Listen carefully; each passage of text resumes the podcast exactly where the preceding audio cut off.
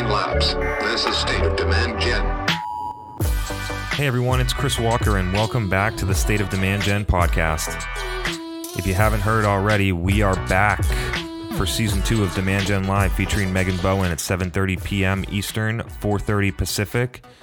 We are leaning in hard to the AMA style. So, what that means is that we will set the floor with a couple key topics, timely, relevant experiments that we literally just ran this morning that we figured something out that we can share with you.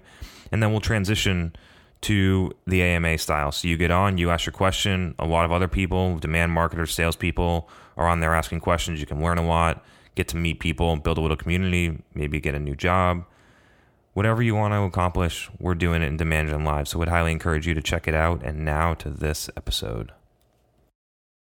So, there's a thing not on the agenda where I wanted to get started tonight, actually. I want people that mainly for the listeners, not for the people on here, but I want the people that are listening afterwards to think about this point, which is that over the past three days, I've had three sales calls with very very sophisticated, fairly large companies, Series C, all the way to publicly traded companies all three of them, director of demand gen, VP of marketing, or CMO is who I talk to.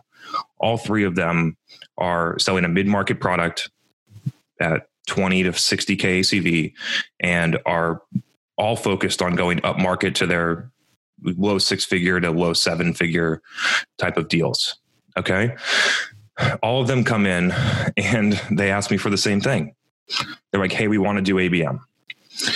And then, so I asked because that term is so nebulous, nobody really knows what it means. And so I'm like, what exactly do you mean when you say ABM?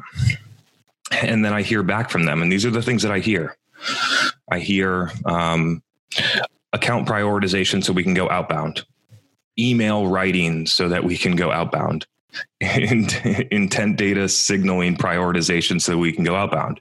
And my response to them, and people will know where I'm going with this, is that is sales. That is not marketing. And so, like, we do marketing over here. I don't know about you, but like, you have a very, most likely, a very large, capable sales team that is able to buy a piece of technology and figure out who to go outbound with. And your marketers need to be focused on doing actual marketing, creating demand, so I just wanted to get that in there. I think I think it's an interesting point. I think a lot of people, um, especially in that type of company, are going to it. The reason that they're going to it is because their current demand model is so broken.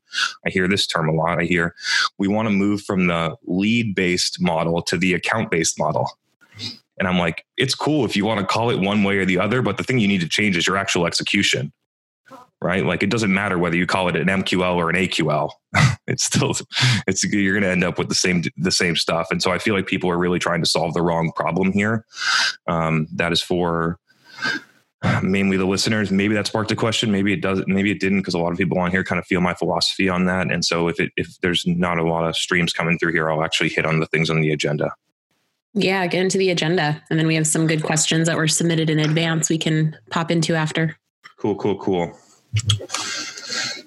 So on the agenda here, I think um, I was I was in in the car coming. I think I was driving back from my uh, family Thanksgiving, which actually happened on Friday, not Thursday, because I got stuck in Mexico um, one extra day because my plane got delayed. So we had I was driving back on from Thanksgiving on Friday, and I was listening to a podcast, and I was thinking, um, and some of the things that I was thinking about is it would be really helpful to kind of like zoom out here, where I feel like over time we've gotten deeper and deeper at the tactical level to take a little bit of a zoom. And just to talk through i have two key like more stories to talk through so that people understand this progression. I mentioned something in a comment in linkedin today that more or less said like a lot of people don't understand my points of view because they don't see the world the way that i do. And that's perfectly fine. But i, I think maybe some of these stories will help people um, understand and so the first one is, I think a lot of people that are building businesses, whether it's the, um, you know, seed stage SaaS company at 400k ARR, the professional services company or the consulting. I think a lot of people can learn from this. Even big companies could learn from this, for that matter. Are some of the key steps that I feel like we took that were rare um, in order to get to where we are right now. So there were a couple key things where the decisions definitely wouldn't fly in most companies because it's just they they wouldn't do it this way. They didn't have the the intuition, I would say. The first thing, if we look back, is I hired my first hire was a videographer. and and so that that would never happen in one of these companies but i just knew that that was the key to business development um, as opposed to what most people in my role at that size would do is they would hire a sales rep right? So that was one key distinction. And i started producing con- before i had done before i went and hired the videographer i demonstrated proof of concept on linkedin on written posts. And so I saw the opportunity on LinkedIn, and then I decided to bring video in because I, I regardless of the metrics, because very few people post link, video on LinkedIn because the views go down. But everyone here knows that the views of a video are way more impactful than the one second impression of a text post that somebody doesn't even click see more on. And so I believed in the video. I went into the video strategy, and then there were a couple other key things that that I did along the way. The next thing that I did is that in order to start creating more content, I did what Bob is doing. I did what some of the people on here are doing. I started a podcast and it wasn't even a podcast. It was, hey, VP marketing at a SaaS company that right now would, I'm not even on their radar, would never work with me. Hey, VP of marketing at 50 million ARR SaaS company. Um, would love to uh, would love to have you on the, the, podcast. You know what I mean? I didn't. I don't even think I had a name for it at that point. Would love to have you on the podcast. And I talked to eight VP marketing CMOs, and we recorded it on Zoom, and that Zoom went on YouTube. And but the main point is that I got to talk to them. I got to understand them and then we had a we had the videographer on the other side creating content for me because I got to share my points of view, and then that went out. Right, everyone knows that play, but I thought that was really insightful, and I still give that advice to people. I gave that advice to someone on a podcast this morning. Like that is a really good play, um, and so I did those things. I learned a lot about what's going on in those types of companies. I refined the messaging, I refined the offering, I built relationships. The next thing that I did was um, an event strategy. And so you, people know that I did this with Josh Braun and Justin Welsh. Um, if you really look back at the thing, like I, um, I'm just gonna like I'm 100% truthful on this. It doesn't make me sound good, but like I manufactured those events with people that were way more popular than I was, way more well known than I was in the space. And so I, cr- I created these events. I, get, I had them, I brought an audience to them. I brought a camera, a high quality video production from Hollywood to them. I g- gave them a video. Both of them loved it. They both got exposure. And also, I got to be part of that equation. And then we chopped up the video and I gave it to them and they published it, which created a lot of awareness inside of their communities to me. That is a, um, a textbook B2B influencer strategy that I used with other people right? And so any company listening could do something like that. You sell uh, finance software to CFOs, go find the people that CFOs listen to. And, and put in, I know you can't put an event together right now, but you could put in a virtual event. You could do an event in person. Like if eh, who, whichever company takes me up on this one would be very smart is whenever you can do events again, punt on the $2 million that you're spending on trade show booths right now and set up 100 micro events around the country with 50 people curated with the, the most popular person that's in your target target demographic you and that person fireside chat in every city doing a different type of programming. I know people that have gone around and done 16 cities and presented the exact same thing in every city but this is partially content creation. And so it's a different type of programming in every single one. And then you have a hundred sets of long form video content that you can chop up. You have a hundred episodes of a podcast.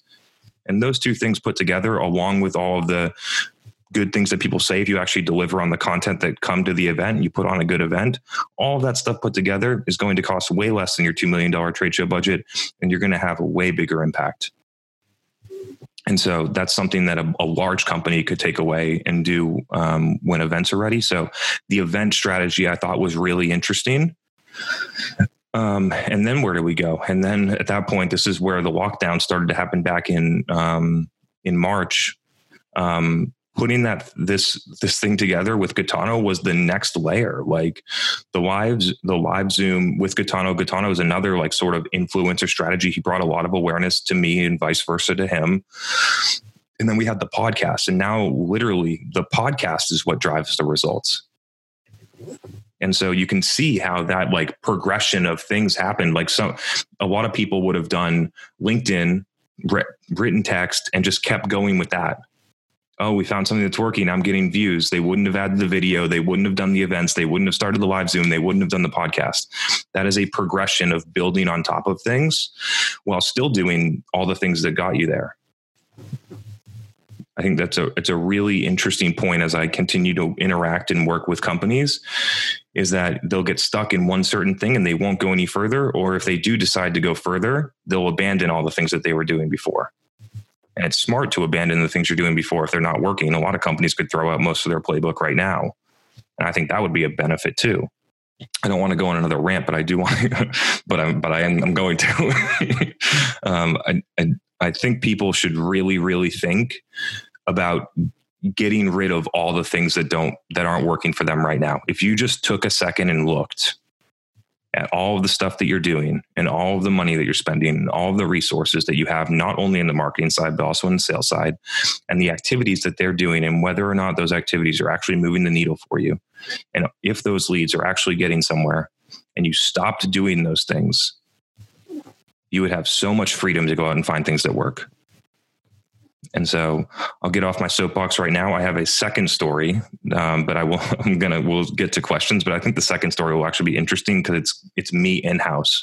For I'll go through a similar progression of that, but it's it's when I did this in house where I figured this model out in 2016 and continued to build on it. So we'll leave some suspense there and pause for questions. Dasha had a question um, just related to what you were just talking about. For the people you invited on the podcast, um, in the, the, the beginning of the story you just told, did you have a previous relationship? Was no. it a cold call email thing? LinkedIn LinkedIn DM to literally random VPs of marketing at software as a service companies. That's it. I didn't even I didn't even really know that like much more about what was going on in SaaS to be honest. The funny thing people like people really overvalue industry experience really overvalue it. It was really important to understand your industry in 1999 when you couldn't get in touch with people, you had no idea who to get to, you couldn't produce content, you couldn't get contact information. You the information that you needed to learn about stuff was not there. Like I think it's one of the key gifts for me is that I learned all this stuff. I, a lot of the things that I learned, most SaaS marketers don't know. Talking to customers, no SaaS marketers do understanding how to drive actual positive ROI and stuff. Most SaaS marketers don't know how to do that. And so it didn't take, it doesn't take that long to go in and really learn an industry if you understand marketing fundamentals. Another good question from Jonathan on your story. Without the COVID lockdown, would anything have changed with your strategy progression or timing? I, you know, I seriously look back and wonder whether or not we'd have this podcast. Like I'm, I'm the situation that's been going on is um, very unfortunate. Um, but if you look at it in glass half full type of um, situation, like there's a lot of good things that have come out of it. People that are strong made strong adjustments and won. And so um, I I think some of the things that might have changed is I'm not sure if the podcast would have happened. I would have definitely I had two events scheduled that I had to cancel one with Jake Dunlap in Austin and one with Sahil Mansuri in San Francisco. So I would have been a, an event a month in a different city, like the advice that I just gave. Um, and so that it would probably lean more in person micro events and it would have been less virtual Zoom. And then hopefully, I like to think that we would have been smart enough to realize to rip the audio and start the podcast, but I'm honestly not sure if we would have. We had a great question submitted in advance by Haley Martin. I'd love to let's bring you on, Haley, and you can ask your question live to Chris. Okay. Um, hi, Haley. Good to see you. Yeah, you too. I listen to the podcast um, a lot in the car, but this is my first time joining the actual Zoom. Great, great to have you. It's a yeah, beautiful you. clock you have there. It doesn't work. I should have just said. um, but I am very new into my role. I'm the VP of marketing at a at a tech company, mm-hmm. um, and I have inherited two team members. Um, one is a director of marketing; she's kind of like a jack of all trades. Um, and the other hire just started a week before me, and I think we're both still kind of unsure what he's supposed to be doing. But um, my question is about structure for teams Um, just have you seen for small startups? We're like 15 million ARR, 50 employees. Um, and they basically told me, you know, I can do whatever I want, but I've worked with larger teams in the past. So I'm really struggling with how to structure a team that's so small. What are you most strong in? Me, um, demand gen and marketing operations. Cool. Um, so, um, and then this, if you had to like really nail down skill sets of the two people you have, what would you say they are? Um, the director of marketing, probably brand, PR, communications. And honestly, the other guy, I'm not, I'm not sure yet. Okay.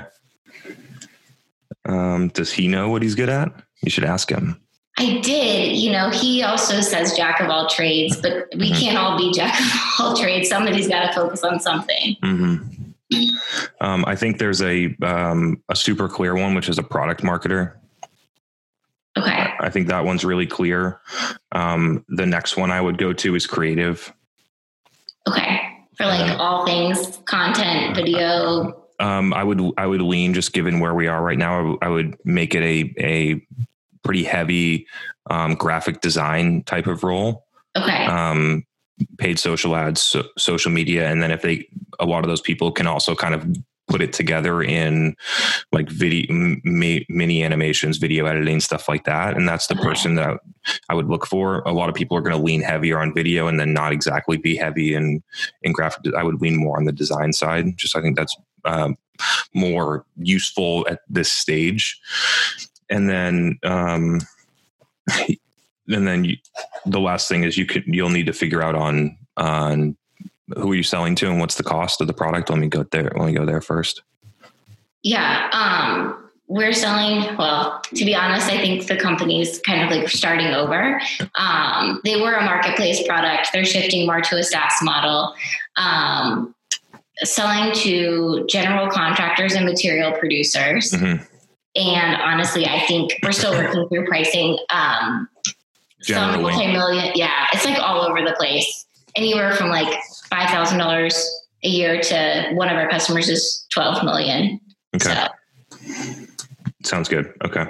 So the, the next thing I would think about is uh, I put paid in here, but I would consider I would think about like distributor.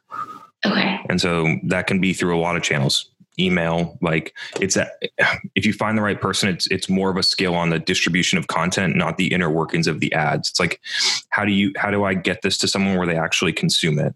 And what's the right channel to do it and how do i need to repackage the asset in order to deliver the message in that channel i think that's what you're looking for some i mean for you general contractors i think your facebook instagram is going to be a great place and then somebody's going to need to figure out uh, for those long very large sales cycle deals podcast is the way okay Sounds good. Thank you. Yeah. So just to recap for everyone, and Haley, you as well, um, product marketing, creative, distributor, and then with your skills in like demand orchestration and then you have two other people that you'll kind of need to find a home for. Awesome thank you. Happy to help. Lori had a follow-up just building on that. How would you gauge a good distributor? What qualities requirements do you look for? That's a really good question it's weird. I think I mentioned this on a previous podcast, but when you think about if you're actually looking for a distributor, not somebody that does math and runs ads for cost per click, you need someone that has a lot more skills on the sides of psychology and empathy and is uh, more curious about your actual buyers. I think those are some intangible skills that marketers could benefit from a lot. Um, so those are some of them. And then you're going to need to look at the overall kind of like understanding of a marketing engine. And those, there's a lot of questions to probe on that because people are going to lean on one channel like even me. Like, you know, I, I just lean on on paid predominantly paid social is like the the number one especially if you're in SaaS and then organic social and then you just kind of have an, a rank order of how people go. And so what you need to do is you need to figure out what are the best what are the top couple channels right now that are going to be the way that I get to these people. And you can go out and verify, validate that on your own before you hire this person. And then you know, okay, I need someone that has top skills in paid Facebook and then email and then blah. and then you have a rank order sort of prioritization about who you're who you're looking for and what's the most important. Paul, But, uh, and then in the questions, in the questions, I would focus on um, trying to probe about whether someone actually cares whether or not someone consumes the information. It's going to be a it's going to be a really interesting thing to tease out because I don't think a lot of marketers actually think that way, which is fascinating. cool. Paul Bartlett, you just asked a really good question in the chat. Why don't you come on and can kind of give give Chris the lowdown and see what he says? Hi, Chris. All What's the way happening? you all the way from Europe. Paul, it Yes. must be it must be late for you, man. What's going on? It's uh, yeah, it's two a.m. But uh, up doing some late work, and I thought I'd join the show. yeah, glad to have you. Um, first, it's the second time, in fact. Yeah, so um, we started a podcast uh, back in July, um, and it's been gaining momentum. Uh, we mainly do it around privacy and security. Great. and uh, we've had some pretty interesting characters on the show. But we've, now we've come to the point where the executive team doesn't feel that it's driving any the typical thing. It's not driving any leads, any revenue, and I think the pressure is coming from down from above, which is the investors as well. Um, and for me, it's such a shame because we see that we're starting to get traction. I, I think I put in the comments that we're starting to see more followers on LinkedIn. Um, we're starting to see significantly more downloads, but it's always the revenue and Mhm. driving it into the top of the funnel. And I'm, I've kind of stuck really about where do we go from here? Because they want to reduce the number of uh, podcasts we do um, to one a month, and we're doing bi weekly ones Mhm. right now. So, what advice can you give me to maybe push back on that and, and combat that? we are going to have a delightful conversation because this is not unco- this is not uncommon. Honestly, Yeah. I faced this in as an employee in 2018. Okay, so we can talk through it together because I made some mistakes and you can learn from them. Sure. Um, first question: When you say it's gaining momentum, tell me what you mean.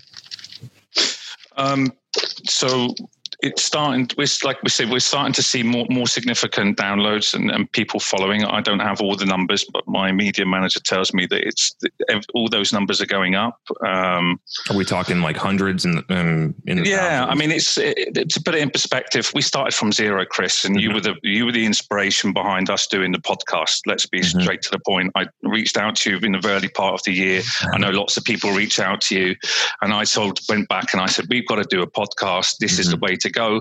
The way that we're doing things right now, trade shows, all this kind of stuff. We're throwing hundreds of thousands of euros of investors' money into the bin, collecting business cards. Mhm. So we got to try something different. Let's not put a plan together. Let's go out and start doing it, and then see where we get to from there. Mhm. Okay, and so we started on this, and when, we, from nothing, we started to pick up followers on Spotify, on um, on Apple, and of Yep. course, what I start to see is significantly the comments coming in on the LinkedIn channel when we Yep. post snippets the right people. the followers exactly then i'm looking at who's commenting who's Mhm. following Mhm. and we're starting to see some the audience that we're trying to attract is This the audience is there These are the signals. and those are the signs and and i don't want to stop that momentum um, as Yeah. you can imagine so Yep. Yeah, and we're going to That's where we figure out how to not stop that, but there's probably some Yeah. other things we're going to have to do. Um, what else are you doing in marketing?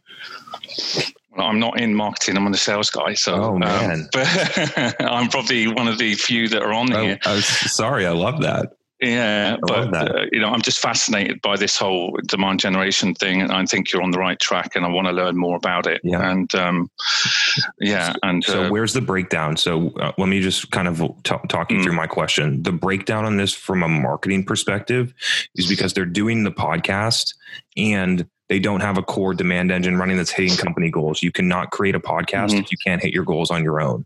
Whether whether you're in your shoes, but mainly for marketers. This is where I got trapped. Mm. Um, and so because you start the podcast, it's picking up momentum. People love it. Um, things are moving. And then the CEO has to go to their next board meeting and comes back and is like, we need 500 leads. And then you get back on the hamster wheel. And so what I've figured out And I tell companies to do, I tell companies to do this because a lot of punk companies come to us and say, "Can you help us start a podcast?" And I'm like, "You need to get your stuff going first because the podcast doesn't have a chance if you're not hitting your goals already." So let's do this first, where we have leads coming in, they're converting to SQO at a high rate. We're hitting our SQO targets, ideally exceeding them, and then the podcast comes on the over the top and then you go from and then the, the podcast is what drives everything long term but i call it clearing the space. You need to clear the space organizationally so that activity doesn't get scrutinized in the short term. And so figure I, I would figure out what they are really looking for and then see if there's a way for you to close that gap in the short term in order to have more space to keep going because moving from biweekly to monthly is not the move. Mm-hmm. got any follow-ups? That was a good good little segment I, there. Yeah i don't I'm just taking the notes. But yeah, yeah. Feel free. That. Cool. Hope it was Thanks. helpful. Thanks, Chris. Appreciate that. Good luck, man. Thanks, Paul. Great, great to hear. Um, great to hear those results. Love that stuff. Yeah. Thanks a lot. Julian, I saw you came on and we didn't get to your question last week because I didn't see your email till till the end of the show. Um, and I have it. Do you remember your your Facebook question? Do you want to come on and ask it, or do you want me to ask it for you? Um, yeah, I can ask it. I'm like, have, I'm like cleaning my kitchen as I'm doing this, but let's see if I can pull it together. I so we we started just running a lot more um, like paid social um, and especially Facebook and distributing content. And and by we, I mean Matt, who's here also, mm-hmm. and we're trying to figure out how to and this is a very in the weeds technical technical question. So understand understand if this is not the right place to ask but figured i'd, i just try Let's anyways. But yeah. we're trying to figure out how to set up conversions properly. And because there's just so many different little nuances in facebook that we're not like we're not 100% sure how to do it right. And mm-hmm. i think i have a i have an okay idea but just curious in terms of like what is your basic setup? And then what are the what are the conversions that you track? Is there anything else that you track aside from um, like demo requests and form submissions? Just curious how you guys do that. Yeah, so let's go let's go through it. So um where do we start? You got to have the Facebook pixel installed on your website.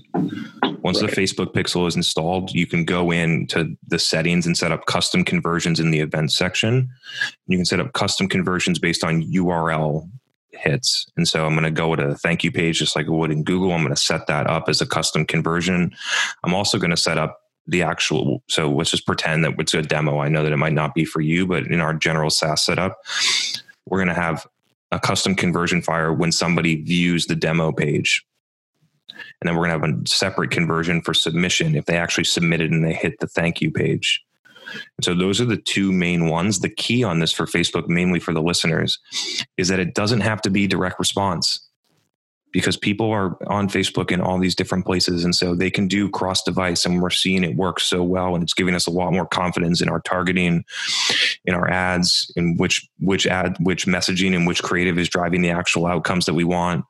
Um, and so knowing that we're definitely missing a lot of conversions, right? definitely that somebody in their work computer is not logged into Facebook and we missed that conversion. Definitely that somebody tells their coworker and we miss that conversion.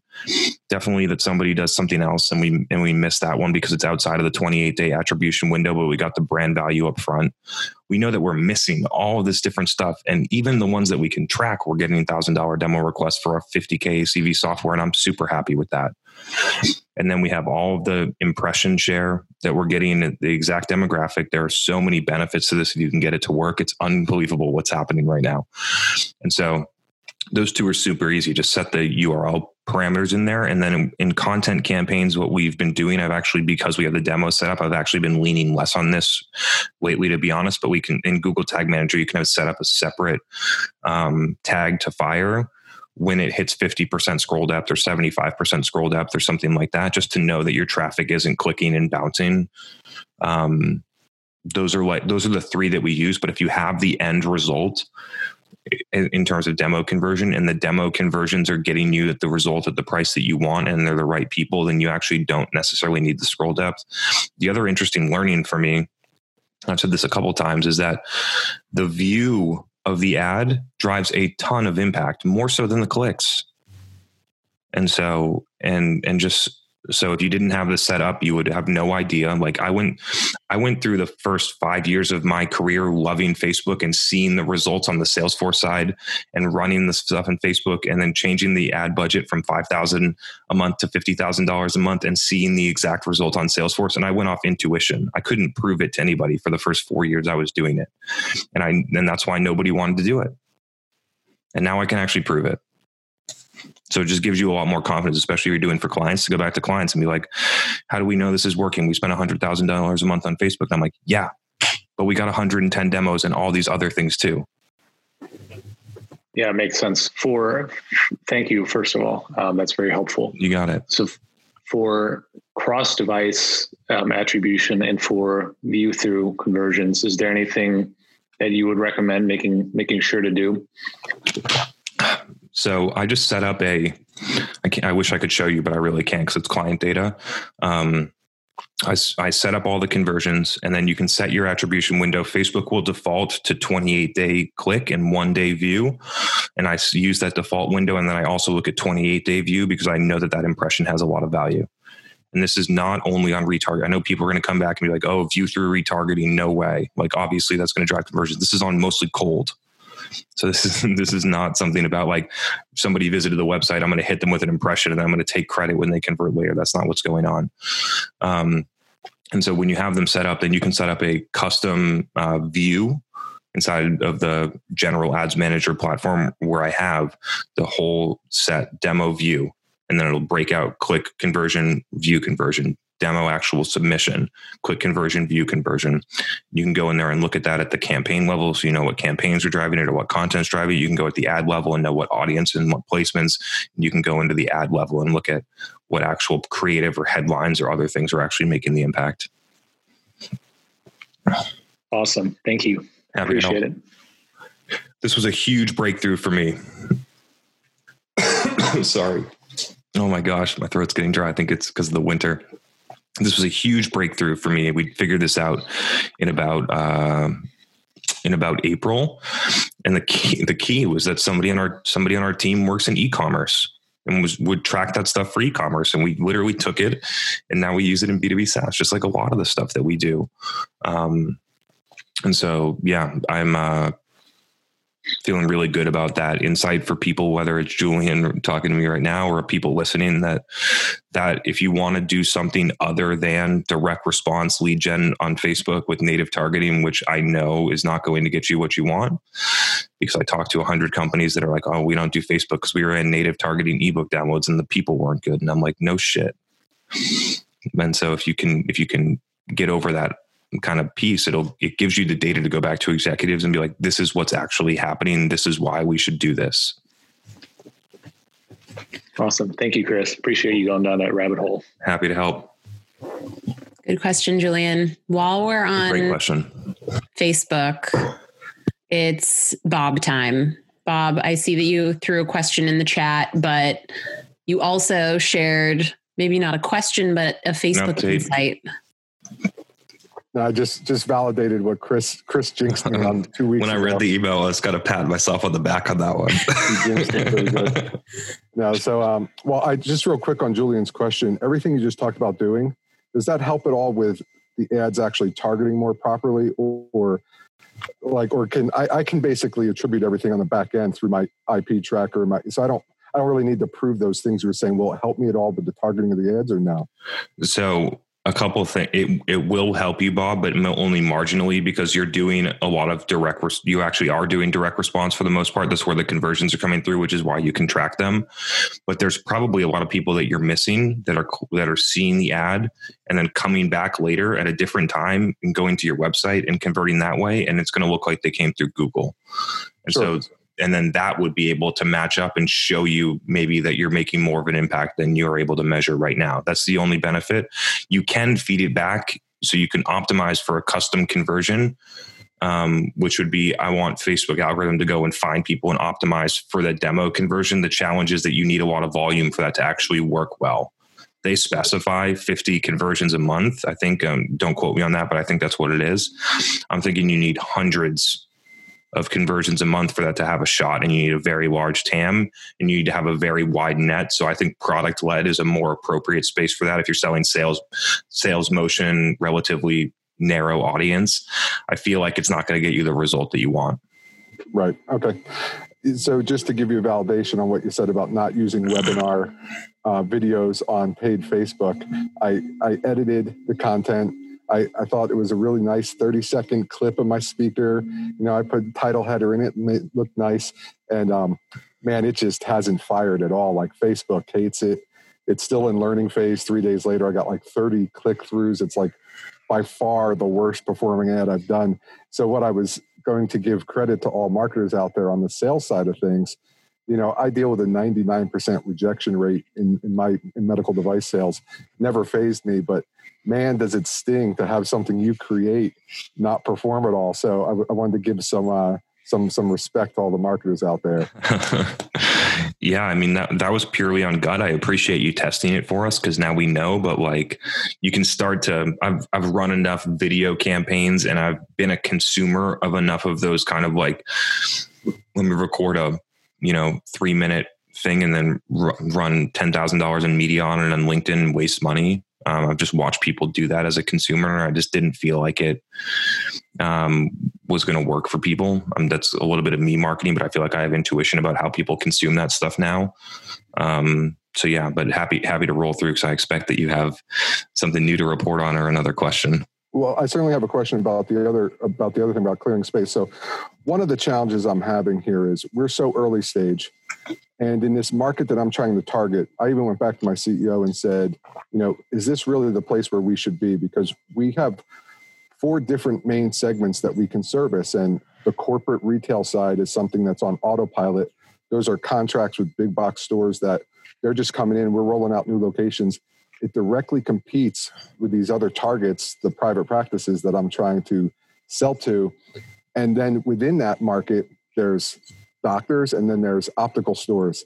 And so I've arrived at kind of a conclusion where the, the doctors may not be our best market. They're kind of threatened by what we're doing. And so, you know, our messaging right now is very confused. Our website's confusing to people because we're trying to be all these things to different people.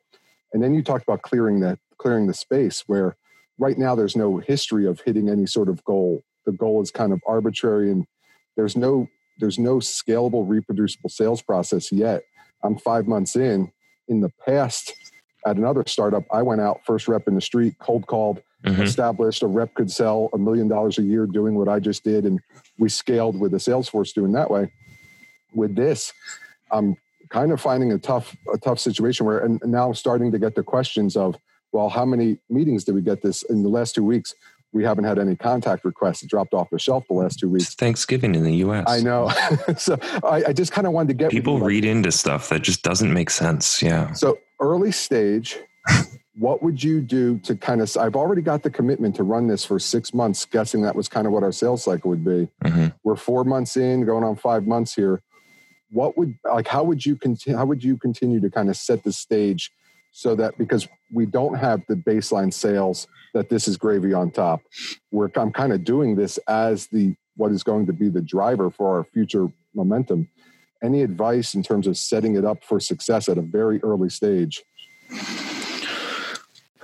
So i think what the stuff that you're doing what we can debate on whether big box or you know physicians are the right target but like the actual tactics feel like the right things the thing that you need to consider is whether or not you need to be doing more real sales. Or whether or not somebody should like when people ask me this question in a six month sales cycle and they're like what should we, we be doing from a marketing perspective to move this faster? It's like go do sales. Because when you do when you do marketing with very short term results you do the wrong with very short term focus you do the wrong things to produce metrics to make you feel like you're going somewhere Okay. Um, yeah, I mean, we hired an SDR, and I was initially I reached out to my Rolodex, and that's where I quickly arrived to your conclusion that demand gen was going to be the way to go with this. Mm-hmm. Going outbound, uh, even to my existing Rolodex, was not proving fruitful for this target audience that we're focusing on. I would so me me not knowing only what you've told me over these past like six episodes, I would look for like larger practices, whatever they are, groups. And I would be having an SDR or whoever you decide to hire, try and set stuff up with that and and use the demand ends up being kind of like the everything that you're doing where you might catch one-offs or different stuff like that. And then you're hunting, which is what every company, whether regardless of the size, should be doing. If their SD if companies of SDRs chasing 6K ACV deals. It's Okay. like um so like I said, I, I don't know enough about the business to give you real advice, but my gut is try and do some sales on the larger type of stuff and then keep I would keep going with the things that you're doing because based on what you've told me, it's you're moving in the right direction. Just like you're in a six month sales cycle. Got it. Thank you. Ooh, a good follow up question from Haley. What size deals do you think justifies having an SDR? So, who was the question from? Haley, Hey, Haley. she was on earlier. Um, good to see you. Good to hear from you again. So, my good friend, actually, both Megan and I's good friend named Justin Welsh, and I did a an event in in Santa Monica in February, and we talked about this exact topic. And so, maybe Angelica or Megan can can drop the link in here for Haley, and she can check it out because Justin went into a lot of depth, and he's a really smart guy. And so, I'll just kind of reiterate his thought process on this. Is that um, when you think about how much it's going what ACV is required in order to kind of like afford a SDR AE um, split. The thing to think about is how much you can start with. How many opportunities is the SDR going to generate? And so Justin had said, based on his experience, that you can expect an SDR to generate somewhere between 10 and 15 opportunities a month. And then based on those, let's just assume you're going to win 25% of them. So let's say you win three deals and then you have to think about that on, a, on an annual. So you have three deals. Let's just pretend it's 10k to get started. So you have three deals at 10k. That's 30k MRR um, times 12 is 360k. You're paying the you're paying the SDR. Let's just say 80 loaded. You're paying the AE 150 loaded. That's 230. You have margin on the product. As I talk through this, I realized that the way Justin said it was a lot more clear. I'll just give you the number. Ju- Justin thinks the number is 15k ACV. Um, I personally believe it's closer to 30 because I think that outbound's getting less effective. Okay, good to know. We have two on our team right now. So Yeah. and almost so- have more SDRs than marketers at this point.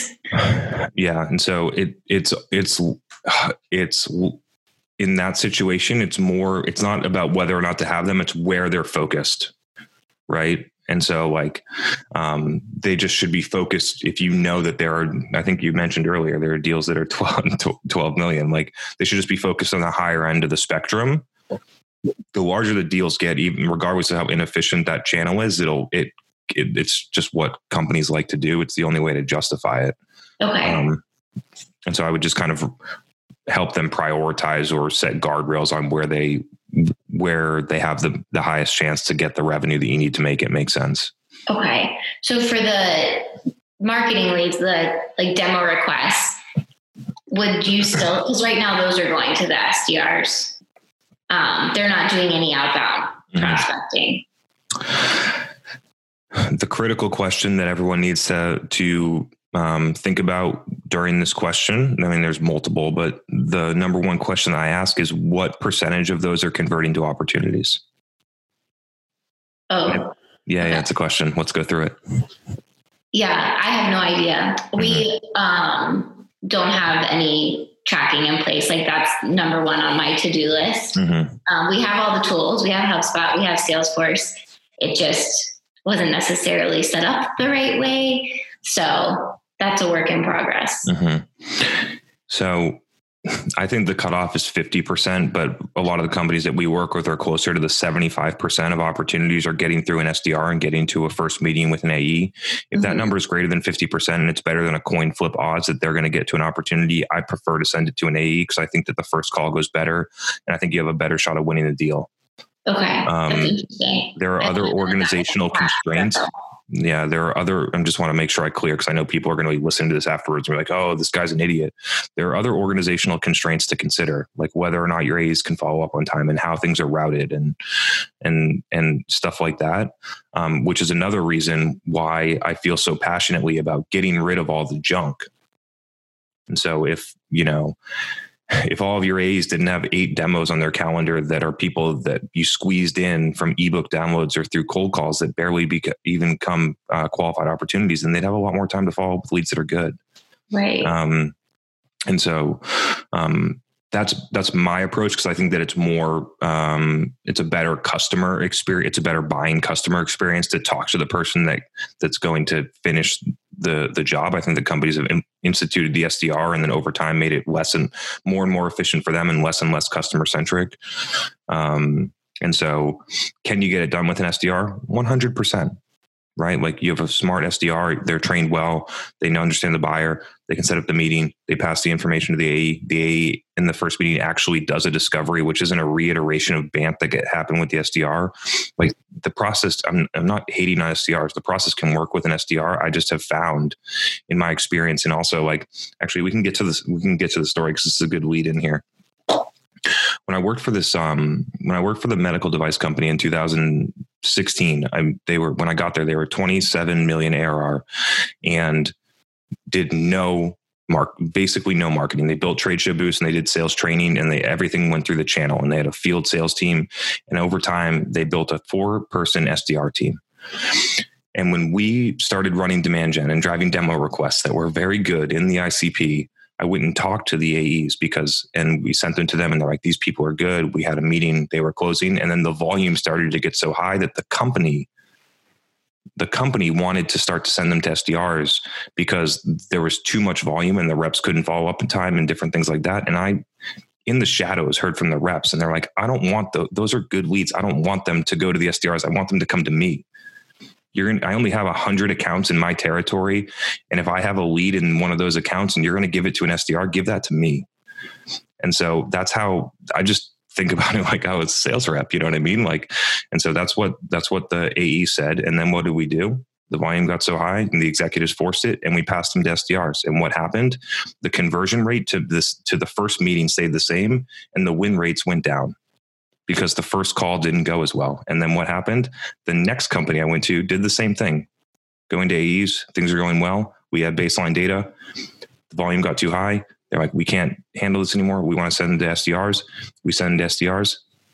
Same thing happens. First, first call, fine, because that's how the SDR is incentivized is to get someone on that meeting, and that's how they get measured. And the win rates go down. And so I think if anyone was thoughtful about their actual high intent leads that come through a demo form and and did that experiment, they would find the exact same result if it was set up to succeed. And a lot of companies will move it from SDRs to AEs and actually set it up to fail because the AEs aren't bought in. They don't have the right tools in place. The notifications aren't there. They don't have an SLA. They don't have rerouting rules or whatever they need.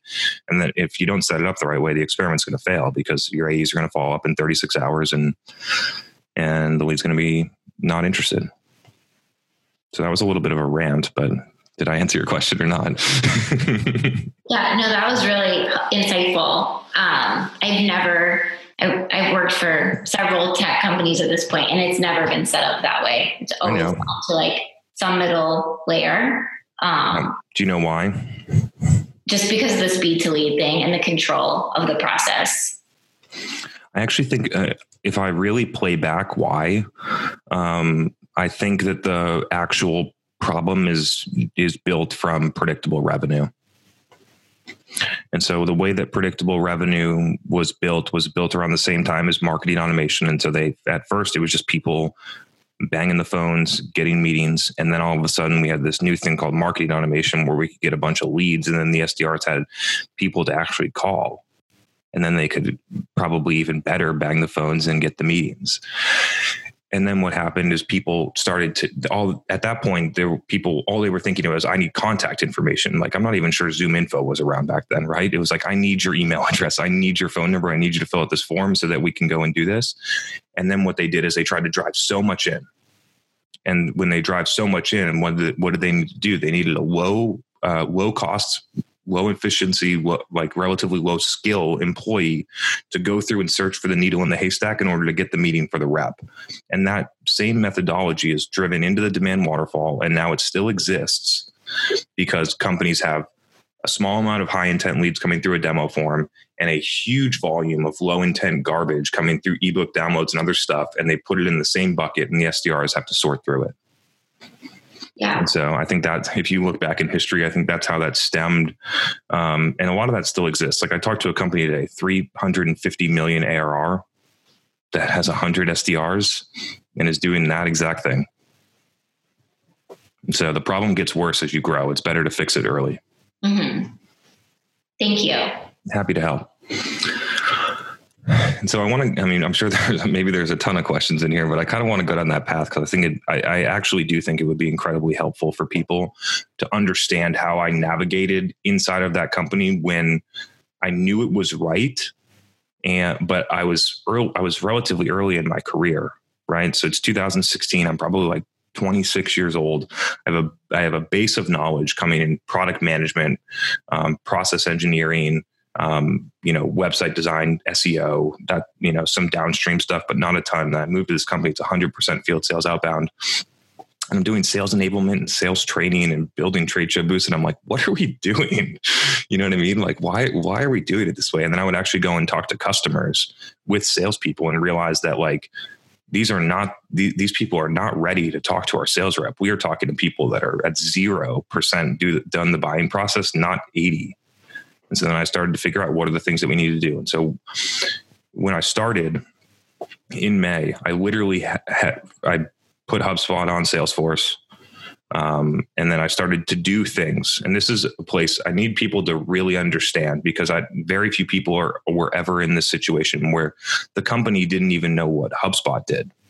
The company didn't know what I should be doing. They didn't know what budget. They didn't know how to measure. Like I had complete freedom and creativity, which is incredibly rare. And so I got to drive some of this stuff. And so anyway, I get through um, through begging for $500 to run a test to, to deliver a clinical trial um, paper to people through Facebook ads. And it was, I was targeting respiratory therapists and the job titles literally native in Facebook. I didn't need anything else. And at that point you could run ABM, could give respiratory therapists at Seattle Children's Hospital go.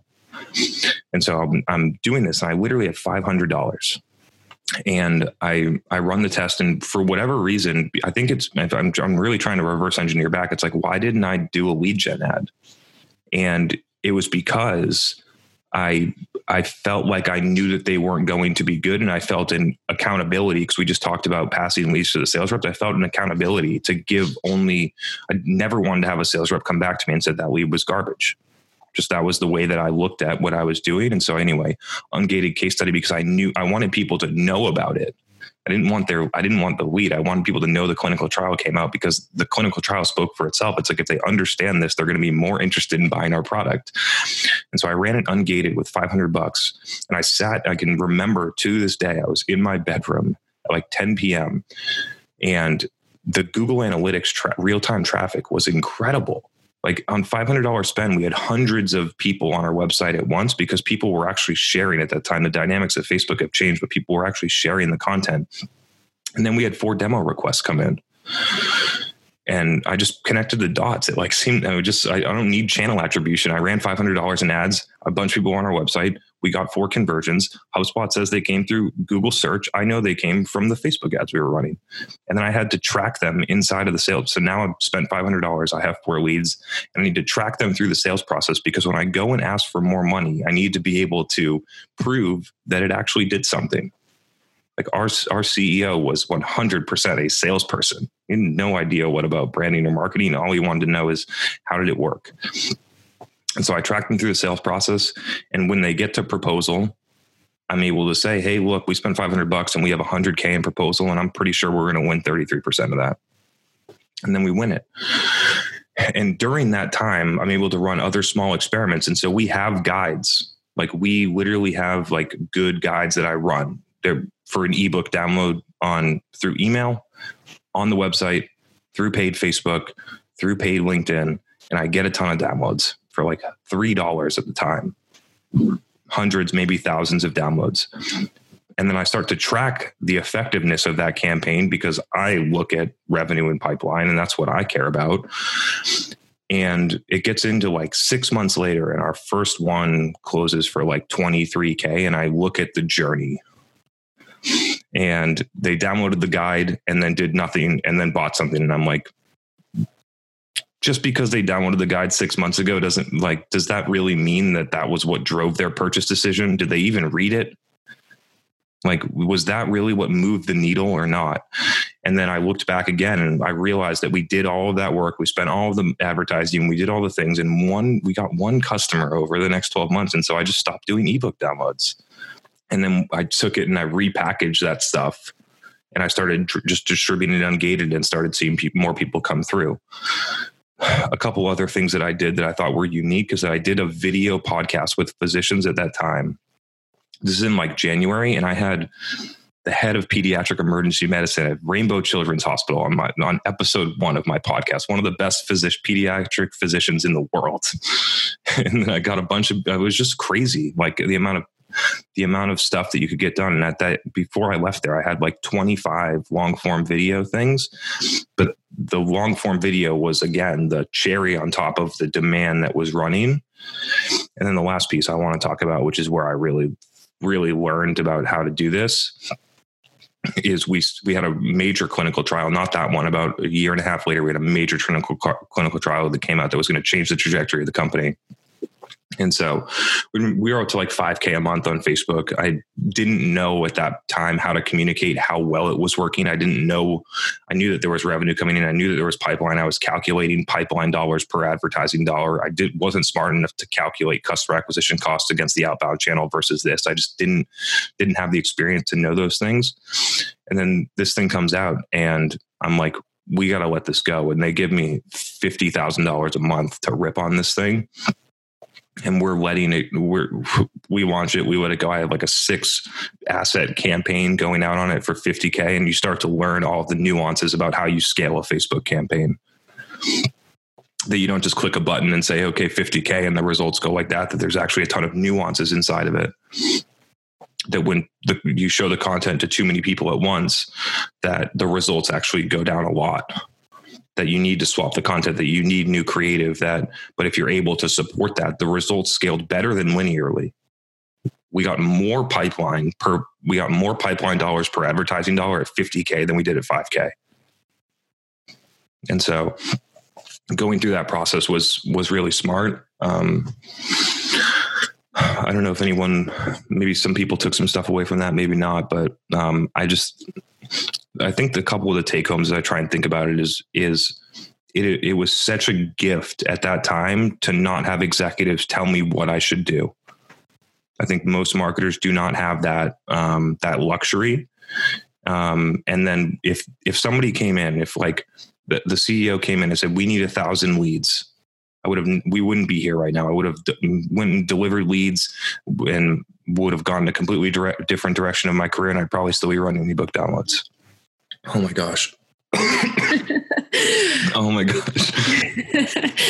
take another take another sip of uh, your drink. We have uh I see 99 plus on the chat, so yeah, we have we have a few great questions lined up from Dasha, Ashley, and Nuam. Dasha, you actually sent one in in advance. Um and it's it's a nice uh long the long one. I remember yeah. reading it. Do you want to do you want to come on and kind of talk us through um, it'll give it'll give chris a chance to catch his breath. Unmute you. Yeah, yeah. okay. yeah sorry. As i was typing that question i was like oh my god they're never gonna read all of this. No don't apologize. Yeah it's a good excuse for you to to share your thoughts directly yeah well um one of the things that I'm doing right now is I'm kind of lighting a fire underneath our operations team to take a look at the experience that our customers go through um, just from the time they're engaged to us through the quoting process for the project and then how projects get executed and how we close everything out. Essentially, my goal is to provide the red carpet experience for our customers to so they walk away feeling like they just had the best experience with us. Um, the business that I'm in is really relationship based and it's reputation based. So it's extremely important for us to do those things. And what I discovered in my work is that uh, we do really well when it comes to qualification process. So when a customer comes to us and asks for a solution, we do a good job of making sure that we align on the expectations and what they need with something that we can actually deliver. And then when we actually propose the bid and they say, yes, it's good, we agree, want to do this, then they kind of send us a, we agree that they send us a po but then there's like this two week break that has to happen because um, of nature of the business. The finance and the legal departments of the both companies have to sync up and talk and figure out all these little details before we actually can kick off the technical side of the project. So for two weeks there's this period where the buyer's remorse can set in, where the only thing that right now is being done is my sales guy would go in and just drop a line to them being like hey we're still cool.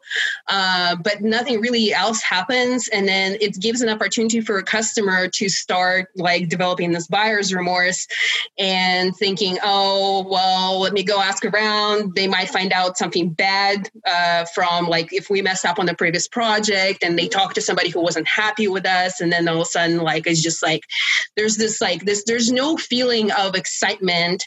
Uh, the excitement is entirely on our part. And then after the customer signs with us, they kind of left hanging uh, for two weeks without really any sort of engagement.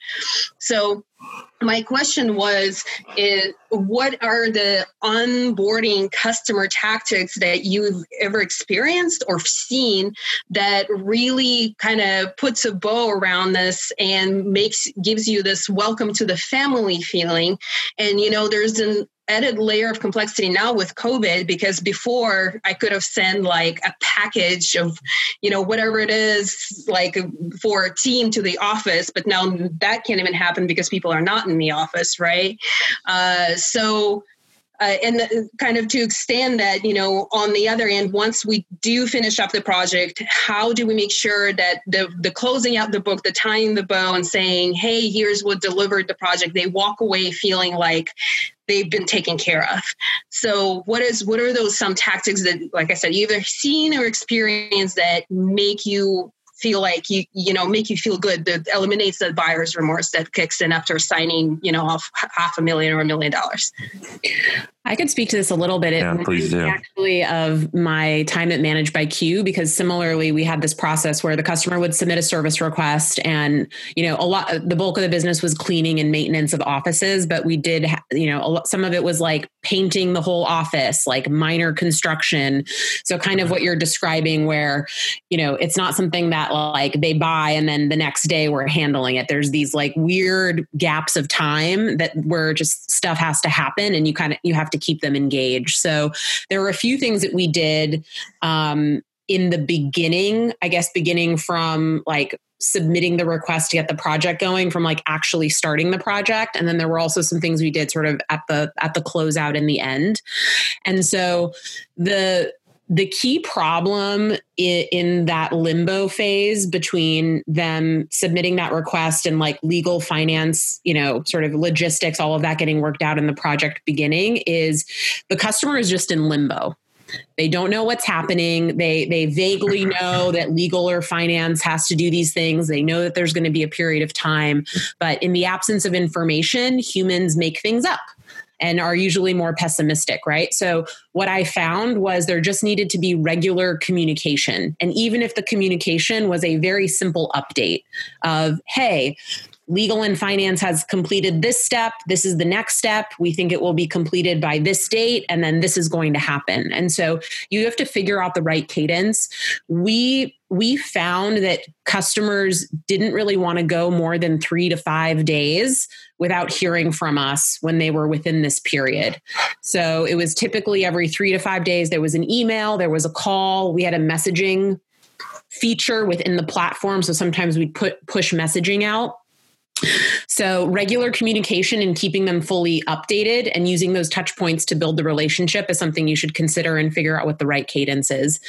The other thing, and this was dependent on certain projects and it may or may not work in your use case, but the other thing that we tried was um, this is an opportunity for us to learn more about what the success criteria for their projects are, what their expectations are. Obviously, they've submitted a good amount of information in the initial request, um, but is there an opportunity for you to say, hey, tell me more about what you're expecting.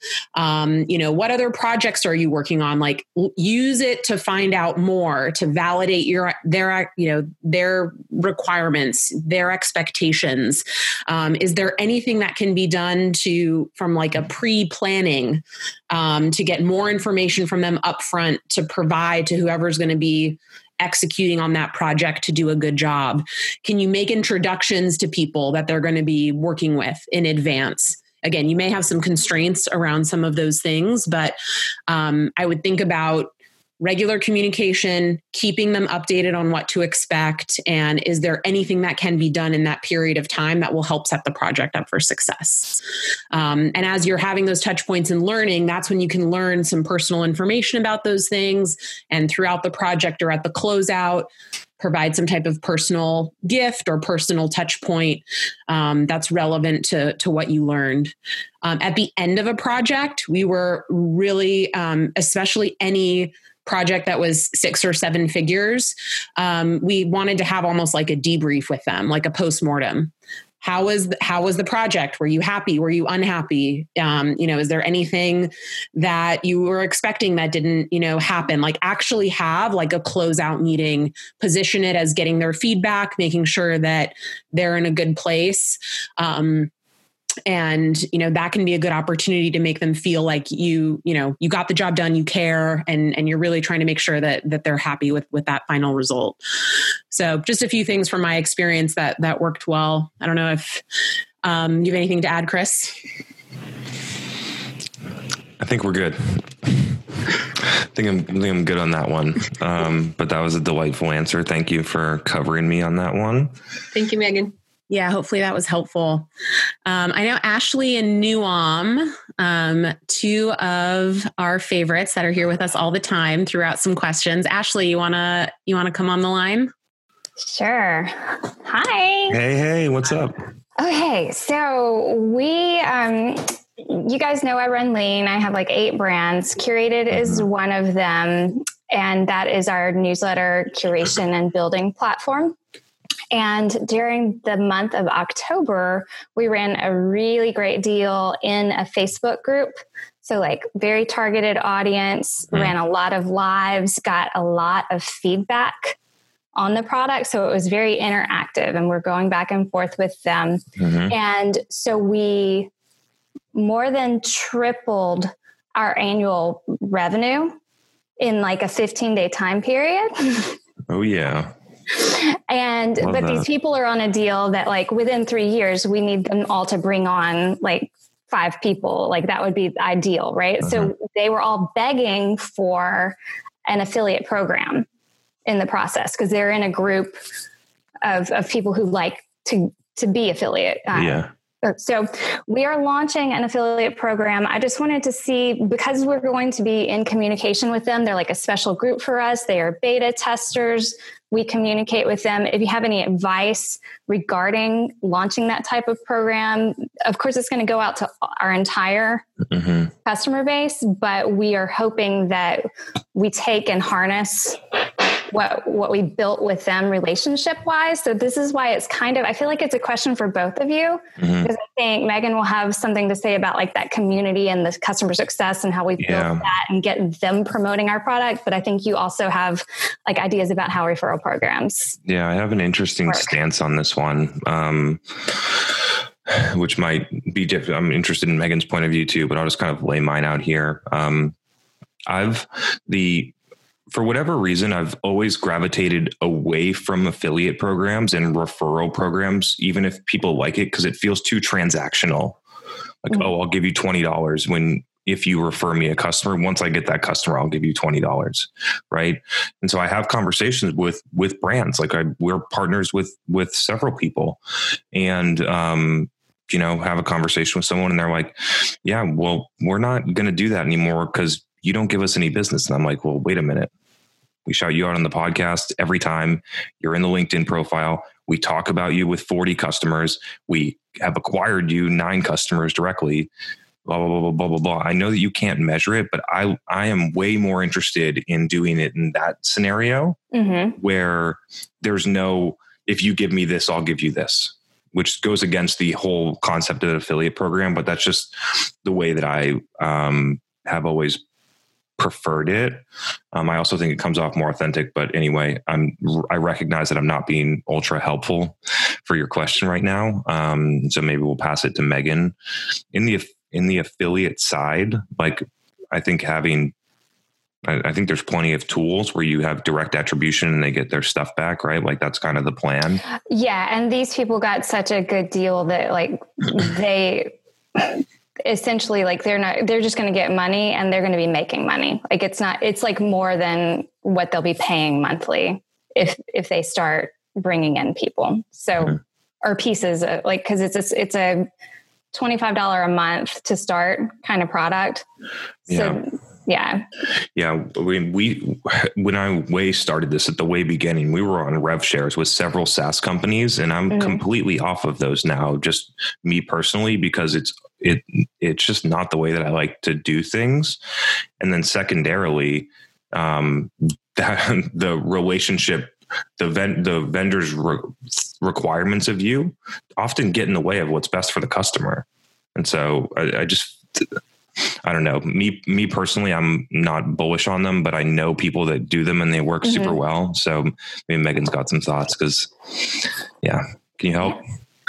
Yeah, I think the what I would add is I I think that um I, I've done referral programs that you know have had some type of incentive and they can work well, but I think the ones that have worked the best are when the customer or your advocate that is is referring or talking to other customers they're actually coming from a place of authentic enthusiasm for your product. So even if there is some type of incentive that they're receiving by referring that person or doing that action their their motivation is actually like pure and and coming from a good place and people can feel can feel that. Um and i think people can feel the difference. Like if you have a friend like you know oh i uh you should really get this great product and i'm going to give you a referral code Yeah, make sure you use my link so I can get 15 so I can get it, but because I just really love this product and I know you're going to love it and I want to buy more of it. And then you're like, cool, I'm definitely going to use your code. Let's both buy this thing, right? Like that's what you want to generate where there is like, there is that incentive. You both get that incentive, but it's like, I'm not doing it because I want, you know, $10 off. I'm doing it because I really love this thing and I want this person that I know to love it too. And then we both benefit. And then we're going to talk about this thing that we bought. And so I feel like it's really important to identify those people and Mhm. and they should really be the drivers of your community the drivers of that advocacy because they're going to generate the type of new customers that you want and in a way that's going to make everybody involved feel good i think you want to there are certainly people like it's the people that will take a meeting for a hundred dollar you know uber eats gift card with no intention to buy it because they're like i want the gift card. I'll sit through this meeting. Um, or like cool i can refer a friend and like i don't really care what they do but like i want my like people can tell the difference. And so i Mhm. think it's how can you architect the program where you're bringing in those real advocates? Um, and creating i think that feeling more more organically. Um, and i do agree with chris like when it doesn't work like it does feel transactional or icky or like mm, this person just kind of wants to get something from me. So it seems like what you're describing though like ashley like people are into it and excited about it so i think you have that to build on Another Yeah. point. Um, Okay, go ahead. Sorry, another point here is is um, what you mentioned is super interesting. Is the is undervaluing Facebook groups in an organic standpoint. Like most of the content I get on Facebook, I'm rarely there anymore. But the stuff I get is actually content from groups. Because you can set notifications to Mhm. get alerted when something happens in the group that you're interested in. So they're all, It's interesting how that Like, platform excited. kind of like So it's- moved and it's- changed. Yeah. yeah. So one thing that um, maybe y'all can respond to is the the idea that these people, maybe because we are in this kind of micro communication with them specifically. And this is an email product, right? So the referral works like there's just a logo at the bottom Mhm.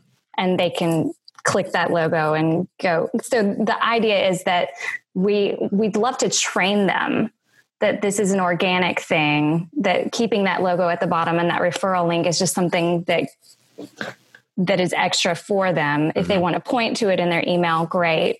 But um, this idea that they're all putting out these newsletter publications that it, it's a valuable thing to us for our logo to be seen in good quality newsletters Mhm. so that people click that link like who made this like what, how, how did they get here to Mhm. this end product or whatever so because our template's kind of At the unique bottom, standard powered by blah, like that. yeah The Yeah, that's the- that's the make that drive. requirement. Yeah.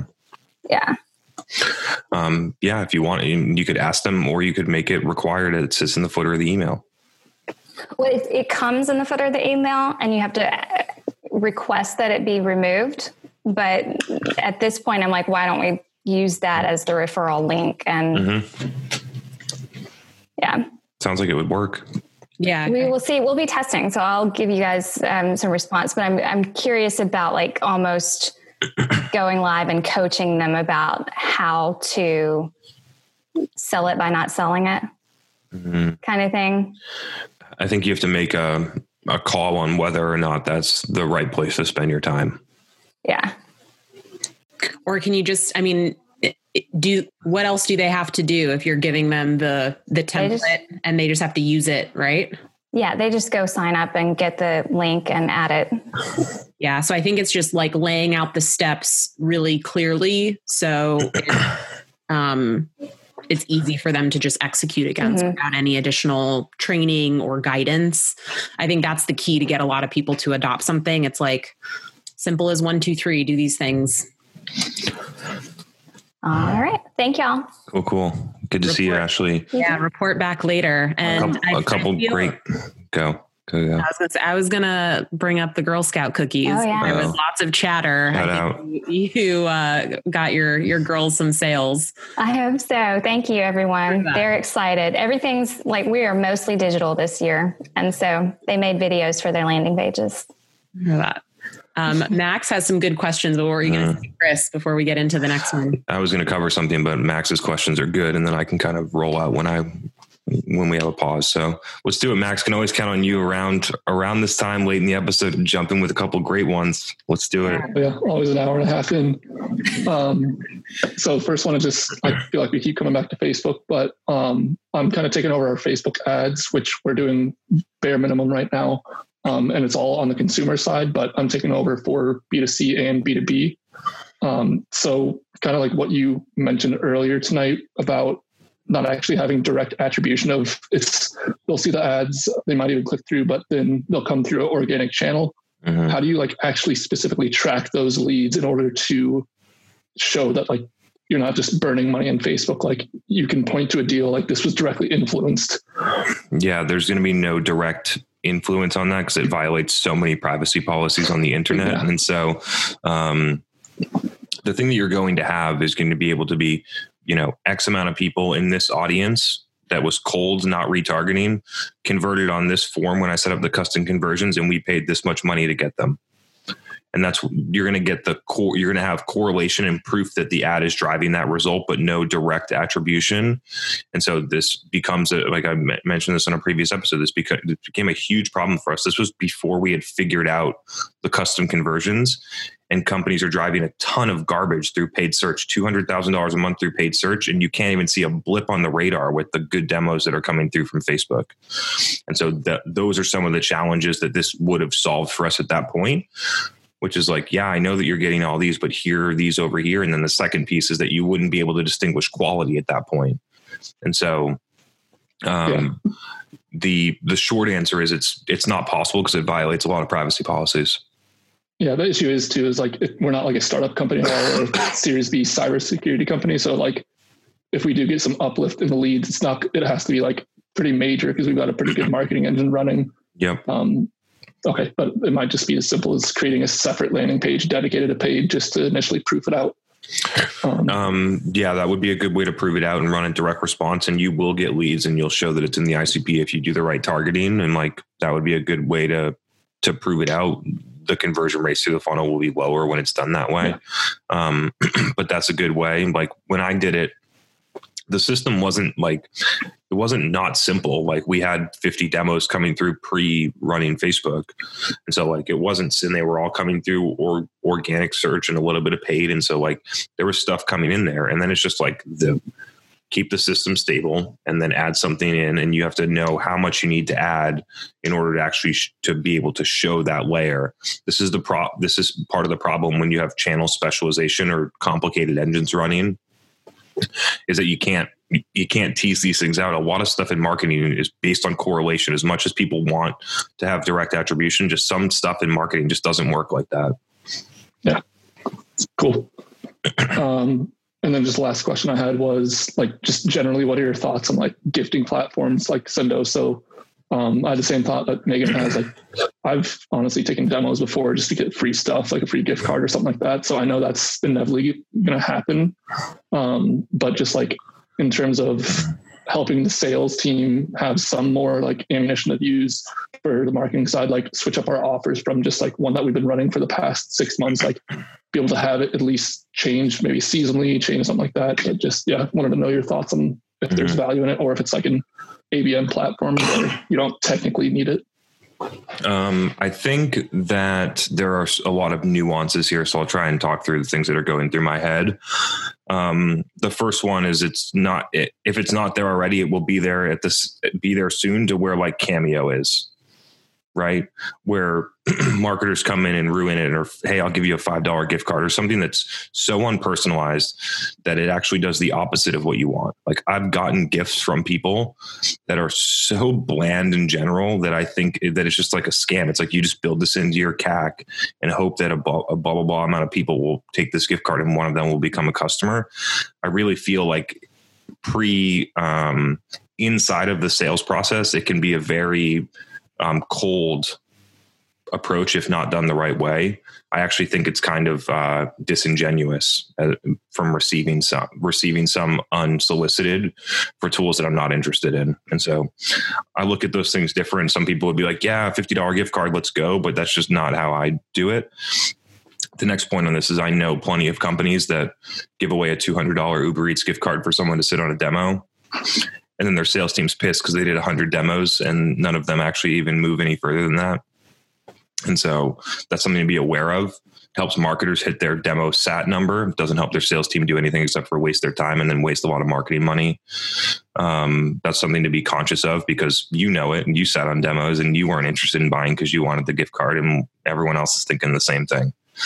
Um, so um, some people could make the make the argument that having someone sit for 30 minutes about something that they're not interested in is worth the $200 like a lot of people could make that argument right? Um, not good in the short term but you know maybe some people could justify how they do it. I truly believe that the, the best place to use gifting is post sale customer experience surprise and delight is i think where it's the the most appropriate. That's what that's what we do here we don't use Sendoso to do it. We do it manually, but that's what we that's how we use gifting. I yeah. could add just one thing from my experience. when I was at Grubhub and on the B2B side, selling the corporate food offering, we um, we did some gifting for mid and late stage sales prospects. So we didn't use it to get an initial meeting. We um, were very, very targeted where either they went quiet or we had some type of obstacle, and we kind of used it as a way to reignite and like respark the conversation. Um, and we tried this thing that people like loved, and it was a little gimmicky for sure, but like we basically sent out um, like these little drones without the remote and it was like call us and we'll like bring we'll like stop by and bring you the remote. Um, and we actually got a lot of positive feedback. We i mean i think it sparked and re like resurfaced a couple of deals that ended up closing. Um, but people it was it was novel um, and and we did that. So i think like you can have a little fun with it and and and the reason it worked it's like they knew who we were we knew who they were. We had already had multiple meetings or conversations for whatever reason that it, it stopped for a while and it was just a way to kind of re-engage on a little bit of a lighter note instead of like sending like the breakup email like i haven't heard from you i guess it's over. Um, so i think you can get a little creative but it was very strategic. It was not with a ton of accounts. Um, and i think you also have to do those things with without much expectation but you can have some fun with with some things like that. But i, I agree. Generally i've always done it with with customers more so than prospects. Yeah we see a huge use case for for that but it's also just like in terms of processes of like you said like cold ops um ones that we want to like have a pipeline accelerator there. Um we'll try some out with like low value gift card or something like that. I'm not expecting too much but yeah like we're also rolling out on abm or abx excuse me i'm supposed to say mm-hmm. abx um so like some unique like high value t1 account ones of like custom gifts so um, I'm just curious. So thank you. Yeah. yeah. One other, one other, yeah. One other thing we did that was funny is we would send, um, when there were multiple people at the company we knew, I think we did this with like little golf sets. We would send like pieces of a game set to different people in the organization and tell them who else to connect with. And then they would get together and then like they'd have all the pieces to like play golf in the office or whatever. Yeah. Um, so little like little things like that, but again, like very very strategic. Cool. So Anna's got a question on here, which is interesting. Yeah, the HubSpot one. Yeah. Is she here? Um, we can read it. Anna, you with us? Yeah, I'm here. Um, yeah, so HubSpot just released this new tool for ad sequencing, and they're trying to make it like you go through each of the stages of the funnel, essentially in your ads with like journey based advertising to try to increase like CTR and ultimately conversions on the ads. And I was just wondering like what you thought about that approach to to Facebook ads. Mm-hmm. Um, so there's there's nuances in this one, like most of the questions. So I saw the announcement too. I haven't used the tool, but like you could do the exact same thing manually, and we have before. Um, so where do I start? Super transactional products. This might work.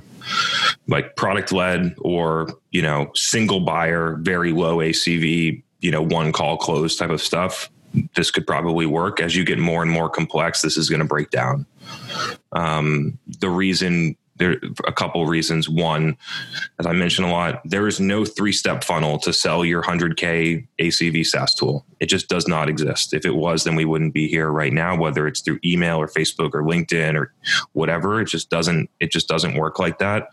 So a, a couple more mechanics on this. If you have a small audience and you have a six step sequence, none of the people your your audiences are not going to be big enough at steps three four five and six to actually even deliver the ads right? Like so the retargeting funnels really break down if you don't have full scale. Um we ran it for a, a customer recently. It's like it was only a two step funnel and we only had got like you know in order for someone to get from step one to step two you need a thousand clicks. And if you have a if you have a you know narrow audience, those clicks could cost you, you know, three to twenty dollars. And so, are you is is anyone here willing to spend somewhere between three thousand and twenty thousand dollars to have someone enter step two of a retargeting flow? I'm not sure. Um, so that's that's one place where it breaks down. The second place where it will break down is if the last ad is a conversion ad for your enterprise SaaS tool, and it, because there'll be the conversion, and then it's the exact same thing that happens in all of them is that you're going to have a bunch of people fall out. Very few will actually even make it to uh, sit on a demo because it doesn't align with how people buy. And at that point, you might as well have just skipped the whole five steps and just run the get a demo ad, and you would have gotten the same result with more scale.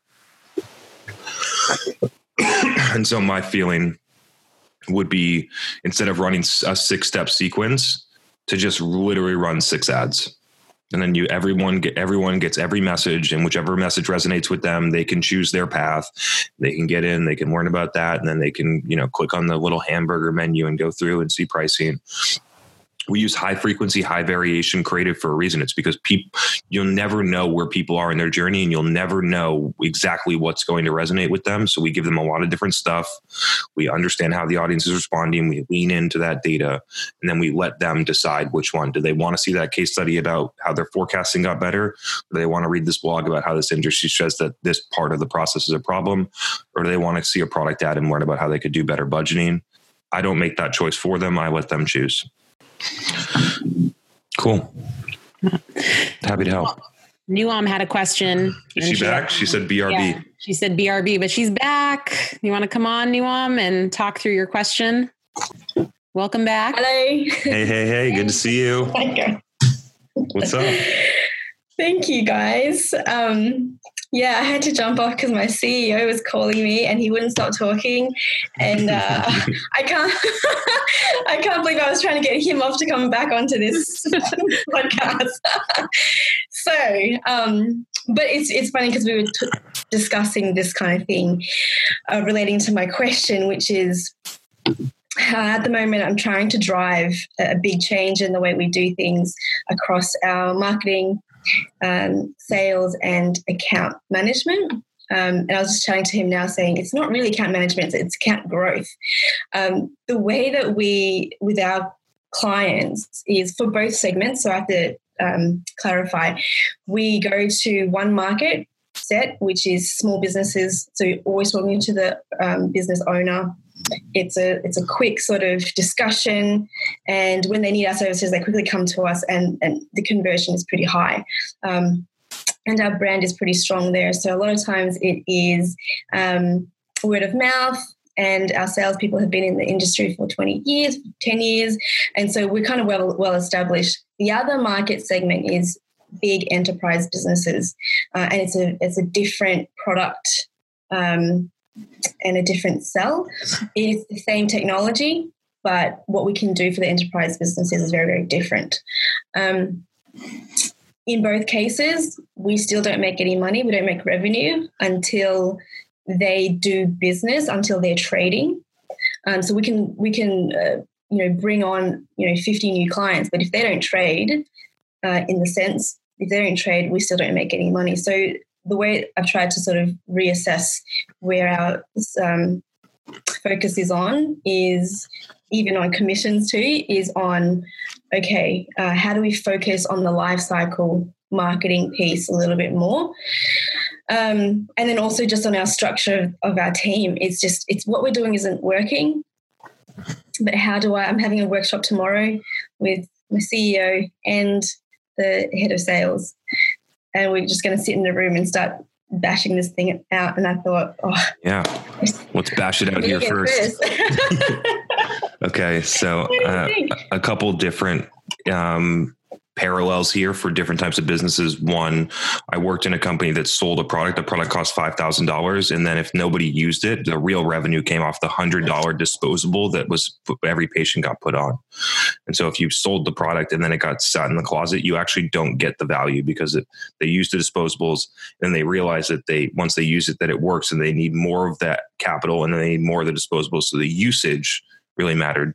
Another same thing in, in like a lot of fintech products that go off of transaction revenue is that if people don't actually get in and start transacting where they take, you know, tenth of a percent, one percent, two and a half percent, whatever it is, if they don't actually get people in transacting, then the whole thing breaks down too.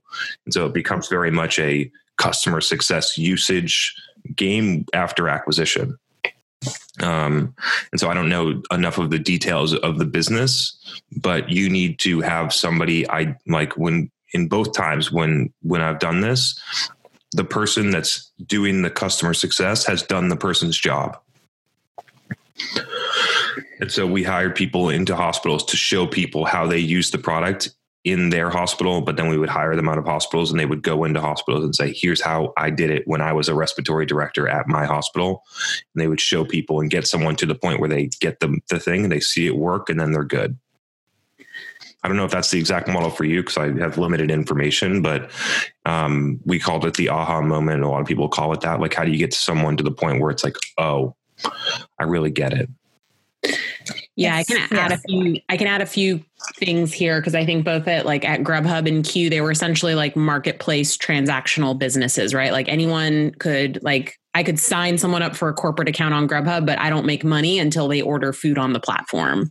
And so the goal is I need to get them to order food on a regular, recurring basis. And how can I do that as quickly as possible? And so um, what I've found in all of these businesses is if they don't start using it and achieve that aha moment in the first like 30, maybe 60 days, depending on your products and the businesses that I was in. If it didn't happen in the first month, it wasn't really going to ever happen. And so the emphasis is on what can be done in the acquisition or the sign up process to really vet whether this person is actually going to use the product in the way that you intend them to use it. Um, and really distinguishing between what is the difference in someone using it transactionally on an ad hoc basis versus someone actually using it on a recurring basis. Like that's the goal with these businesses right? Is they they want to be like a SaaS business so they want the transactions to have some type of recurring nature. Predictability so, too yeah. Yeah so it's like in all of the businesses that I went in, one clear instance in the sales process was, oh, there is a profile of customers that might never like transact on a recurring basis in the way that we want. And like that's fine. We can give them access to the platform and we'll take their money when they transact but we're not going to put that much effort behind that that segment because they're never going to do what we want them to do right? So you you should really evaluate do you have those two groups? And there were the groups where you have a use case to use this on a recurring basis. And I need to go through a series of steps to make sure that you do that as quickly as possible when you're on the platform because the longer you're on and the longer you're not doing it the least likely you'll ever convert to a recurring user and then you have to be really thoughtful about once you segment the customers that will transact on a recurring basis how quickly can you get them there can you do mm-hmm. things on their behalf to help move them along can you manufacture an onboarding process that requires them to do it? So, like, for example, at Grubhub, I would say, okay, like you have lunch three times a week. So, in the onboarding meeting, we are going to together set up a you know 3x weekly recurring group order that will automatically email your entire company to place their lunch order monday wednesday and friday right? Like can you work with your customer to hold their hand and and set it up or do the first transaction with them or whatever it is? And i think you need to pay a lot of attention until they they get over that that aha moment. So mm-hmm. those are some of the considerations that that i would would think about there. Um yeah on the uh, on the sales commission side, there was one thing that we did that I thought was smart, and so to we we're going back to this hardware consumable where like they need to turn the disposable in order to see the impact, in order for us to get the current revenue, to buy more capital, to buy more disposables, and let the cycle feed itself until you have units all throughout the hospital. And so in that instance, on the first sale, the the rep didn't make commission until they reordered disposables. So the product got sold with disposables, and they actually didn't get the commission until there was a reorder, which incentivized the rep to make sure that the actual implementation with customer success went well. So there's other oh. hooks that you can put in place in order to ins- whatever the activity is, right? Like one order of disposables did not guarantee that they were going to use it in the future, but we found that that was a, a high probability hook to keep moving, and then you can start to attach just a slightly later stage metric on the sales commission. Yeah, and just to add, um, we all I also did something similar for the profile of customers that would transact on an ad hoc basis. I would either not pay commission or pay a fraction versus someone that would intend to use it on a recurring basis. Um, and because that's what you want. Um, and you, you can let the people that want to do ad hoc just, um, you know, self serve. Cool, cool, cool. yeah, it is. Thank you, guys. Happy to help. Good luck in your uh, the conversation tomorrow.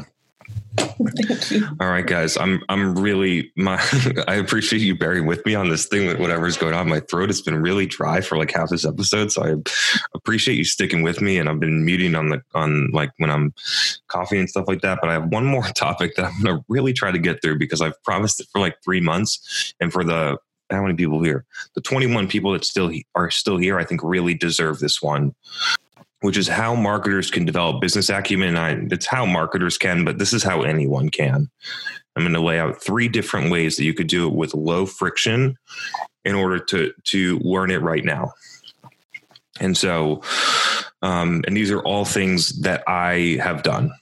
So, the first one that you could do is you could set up a side business that is a consulting business and you don't even need to make revenue in order to figure this stuff out.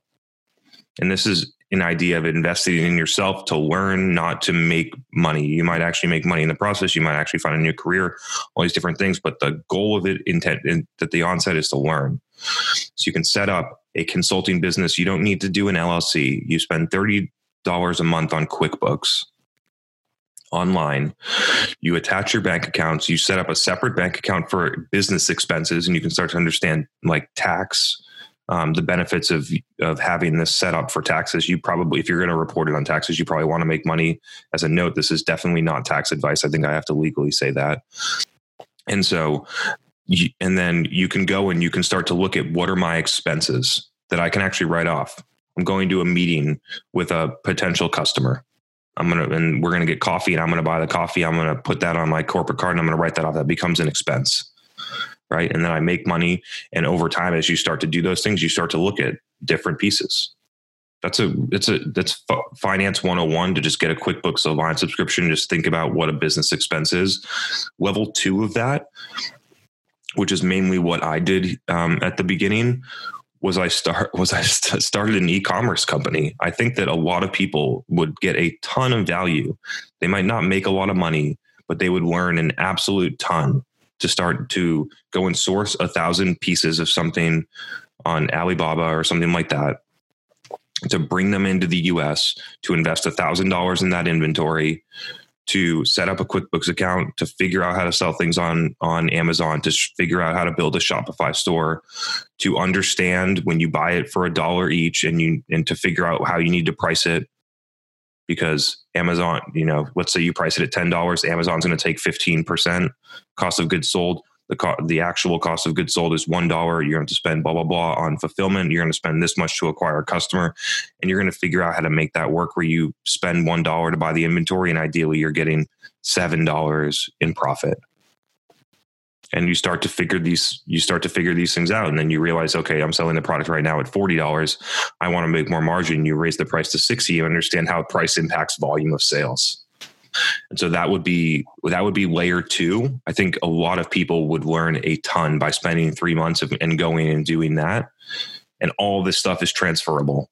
Just be, if you can read a P&L for a a company that's doing thousand dollars in revenue, you can go and look at that for a company that's doing a hundred million dollars in revenue. It's just more zeros everything else is the same. It might be a little bit more complicated based on how it's done.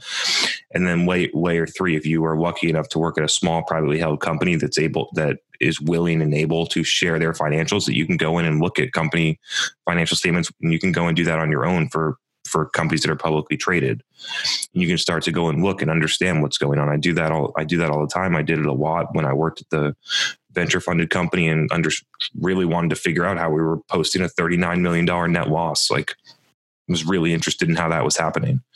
Um, and and those types of insights is is the only path to reaching a CMO level things. You must understand finance. You you must understand other areas of the business to become a, a marketing leader. You must you I mean a lot of marketers have gotten there right now without this, but in the future you're going to need finance. You're going to need to understand sales. You're going to need to have understand how a product is developed. And so if you're in a small company, you have a luxury. It's a small company. You can wear a lot of things. You can go out and, and talk to those people and start to learn. Like those, those are things that are really important. I would highly encourage people to figure out how to kind of pro- cross pollinate skills. I was on a podcast this the, uh, recently today um, where we somehow got on this conversation, which is that in like 2013, I was like basically doing lean manufacturing. We were making high volumes of products. I was trying to figure out how to how if we put this process in place right here, how it would save three seconds in building it, and it would save us two million dollars that year in cost because that three seconds really mattered to the overall flow, or whatever it is. Or I want to try and move this wire from steel being sourced in, you know, Los Angeles to steel being sourced in China and save four dollars, but we're selling six million of those a year. That's a twenty-four million dollar cost of goods sold. Right. And so trying to figure out little pieces like that. And then if I had that knowledge and now I use that knowledge in how a revenue engine actually works. Right. And so the way that I look at it and the way that every SaaS company is operating right now is if you were running a manufacturing facility and Matthew will get this analogy, and you had a supplier, your number, your supplier of your most important part, leads, and your supplier was coming in with their truck every week and they were dropping off leads, and 99.9%, 99.9 percent of them were being scrapped as junk, low quality, and thrown out. And you had people out there sorting them. What was the first thing you would do if you were in that facility? You would find a new supplier that had higher quality and every company has this truck coming every month of leads that that move through processes at that exact rate and they don't change it. And so just by just by having knowledge in one one specific area that's different transfers to other areas of the business. So that started that started it in why marketers should learn finance or how they should learn it but actually actually marketers need to go out and learn everything but I the, the, the I think the most important one just to make this productive for people. get really good at marketing, finance, sales, product. I think are the ones that are are most critical. And I'm leaving out customer success. Sorry, Megan. I kind of feel like marketing and marketing goes into the entire CX. I'll I'll put it in that way. I mean, Any, you, could, you could argue that customer success is the most important thing for the long-term sustainability of the business but I, get, I get your point. I get your point. Absolutely. Um, yeah so i would ch- i would challenge people anyone whether on the zoom right now or listening could go and do that and three months later be way farther than they are right now by starting a little company, by investing a little bit of money in, in, time in yourself and going and doing those things. And you have a little bit of expense and they're tax deductible, I think. Don't quote me on that. Hear that. Cool seems like a good good place to end. I like I said, I appreciate everyone bearing with me. I recognize because I can hear myself talk that I might have not been the most pleasant to listen to tonight, but always appreciate you. I was really um, disappointed is not the right word, but I was like felt like I missed something last week because I wasn't here, but I heard it was great um, and really happy to be back. Um, my favorite night of the week, and so love having you all here. Hope to see you again next week. Hope you have a great night. Have a good week, everybody.